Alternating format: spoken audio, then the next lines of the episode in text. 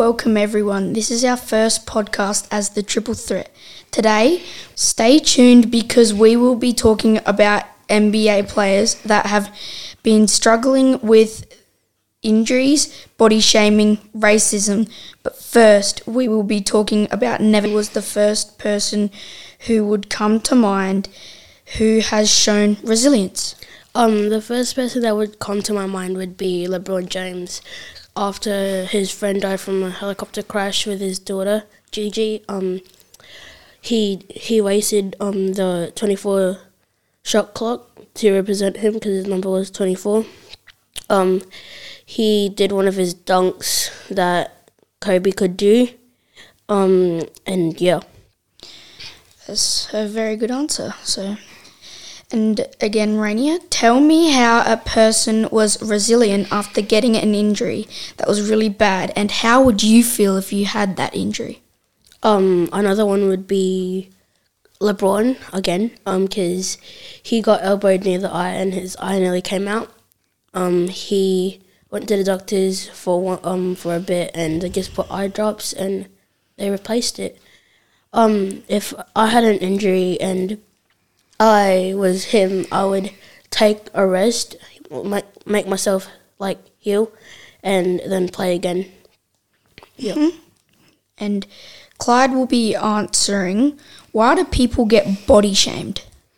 Um, uh, people probably sometimes get body shamed because, like, if you're like in a game and if you're like fat, skinny, or a bit tall, they might make fun of you in that. Um, Clyde will be answering yet again. Why do people show racism?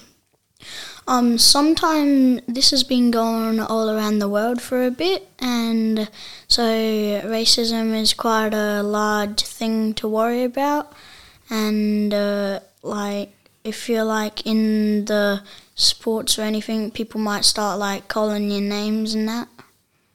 Mhm. And tell me a story if you've ever experienced racism.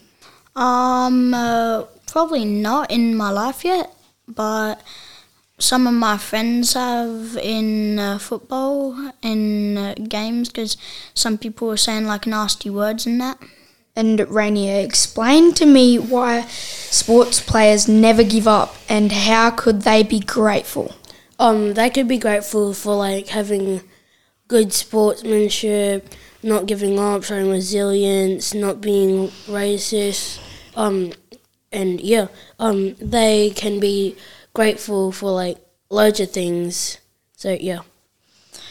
How do you think their life would be different if they didn't play sports? Um, I think um the difference for playing sports and not playing sports is that you can like exercise while doing sports. You can like you can show gratitude. You can show empathy while you're doing like sports and that. And like if you have a really bad time, you can show um, um meditating.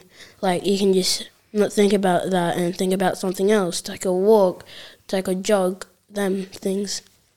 And have you ever wanted to give up in sports? Um, once I have wanted to give up on basketball, but um, now I just want to keep continuing. This podcast was produced by Clyde, Rainier, and Xavier for St. Joseph's Murray Bridge in partnership with ArchD Radio and Podcasting.